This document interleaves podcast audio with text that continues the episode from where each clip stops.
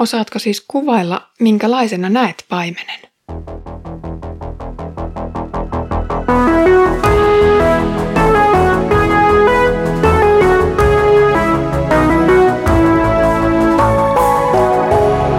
Kirjoitusten pauloissa. Olen todella iloinen, että olet tullut kuulolle Kirjoitusten pauloissa podcastiin. Minun nimeni on Iida ja toivotan sinut lämpimästi tervetulleeksi mukaan tähän jaksoon. Luemme tänään ensimmäisen Pietarin kirjeen luvusta viisi. Seuraavan kehotuksen minä osoitan niille, jotka teidän joukossanne ovat vanhimman asemassa. Minä, joka itsekin olen vanhin ja Kristuksen kärsimysten todistaja, sekä myös osallinen siitä kirkkaudesta, joka on ilmestyvä. Kaitkaa sitä laumaa, jonka Jumala on teille uskonut. Älkää pakosta, vaan vapaaehtoisesti Jumalan tahdon mukaan. Älkää myöskään alhaisesta voitonhimosta, vaan sydämen halusta. Älkää herroina vallitko niitä, jotka teidän osallenne ovat tulleet, vaan olkaa laumanne esikuva. Silloin te ylimmän paimenen ilmestyessä saatte kirkkauden seppeleen, joka ei kuihdu. Samoin te, jotka olette nuorempia, tyytykää asemaanne vanhimpien alaisina. Ja te kaikki, pukeutukaa keskinäiseen nöyryyteen, sillä Jumala on ylpeitä vastaan, mutta nöyrille hän antaa armon. Tämän päivän teksti jakaa seurakuntalaiset kahteen osaan. Toiset ovat vanhimpia ja toiset nuorimpia. Raamatullisessa kielenkäytössä termeillä viitataan hengelliseen ikään tai oikeastaan hengelliseen asemaan. Vanhimmat ovat johtajia ja nuoremmat heidän alaisiaan. Raamatullinen seurakunta on siis lähtökohtaisesti järjestynyt kahteen eri asemaan. Uusi testamentti käyttää seurakunnan johtajista vanhimpien ohella termejä paimen ja kaitsija. Heillä on selkeä tehtävä seurakunnassa, ja Pietari antaa nyt ohjeet näille kahdelle ryhmälle. Johtajilta perään kuulutetaan ensiksi oikeanlaista sisäistä kutsua työhön. Tarvitaan vapaaehtoisuus ja sydämen halu ryhtyä tähän tehtävään.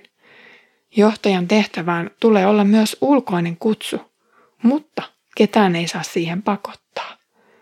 Seurakunnan johtaminen on siis kaikin puolin kutsumustehtävä.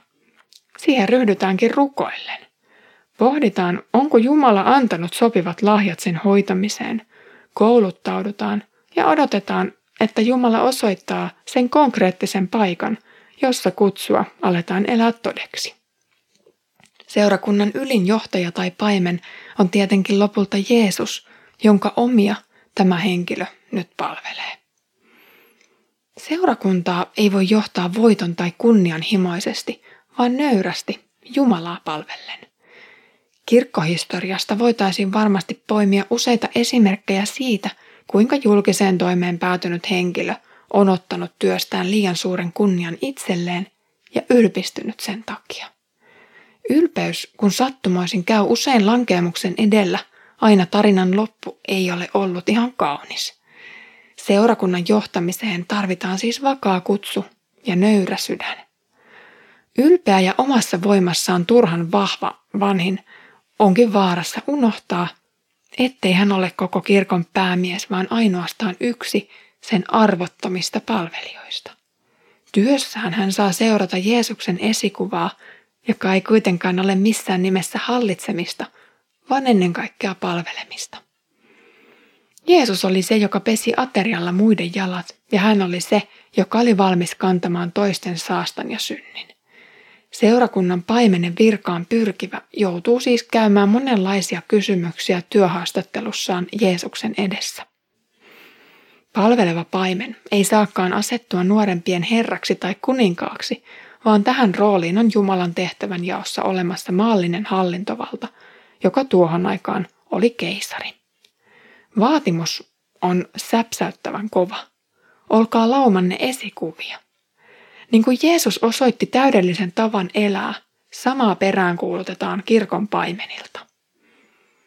Joskus kristinuskoa syytetään patriarkaaliseksi ja liiallisia valtarakenteita tukevaksi uskonnoksi.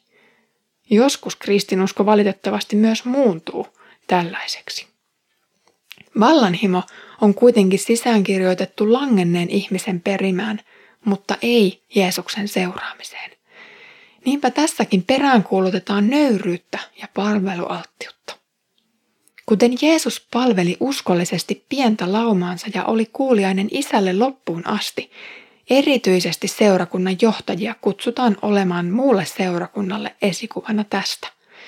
Samaan tapaan uusi testamentti kehottaa aviomiehiä olemaan perheensä palvelevana päänä, mutta ei sortamaan vaimoaan. Kristillinen alamaisuus on siis palveltavaksi suostumista.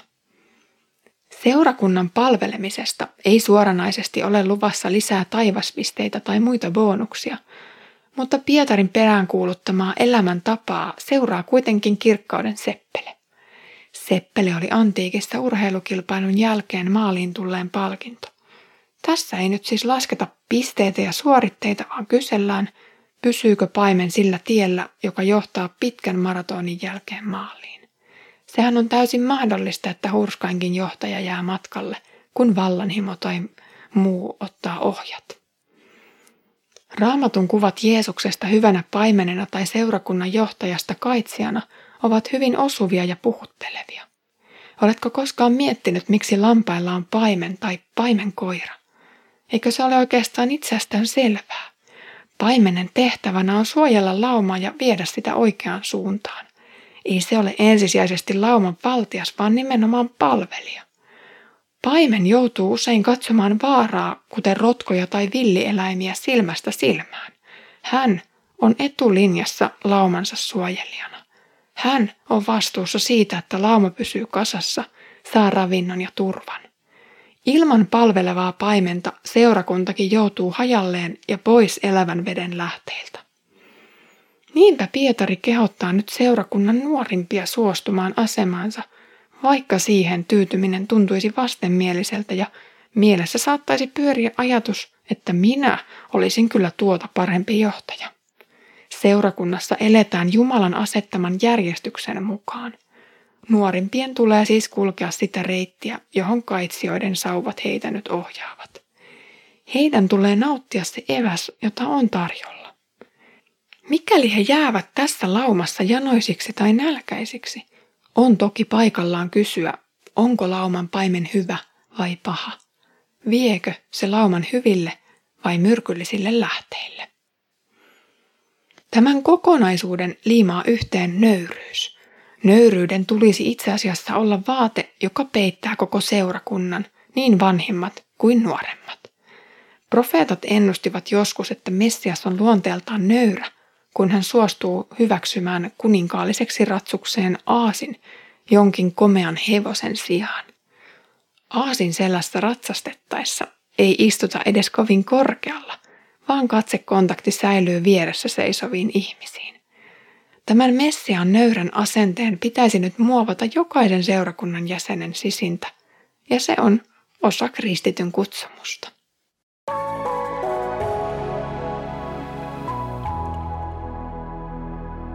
Millaista esikuvaa paimenen sitten tulee laumalleen antaa? Jokaisen vanhimman tehtävä on tarkota Jeesuksen elämäntapaa.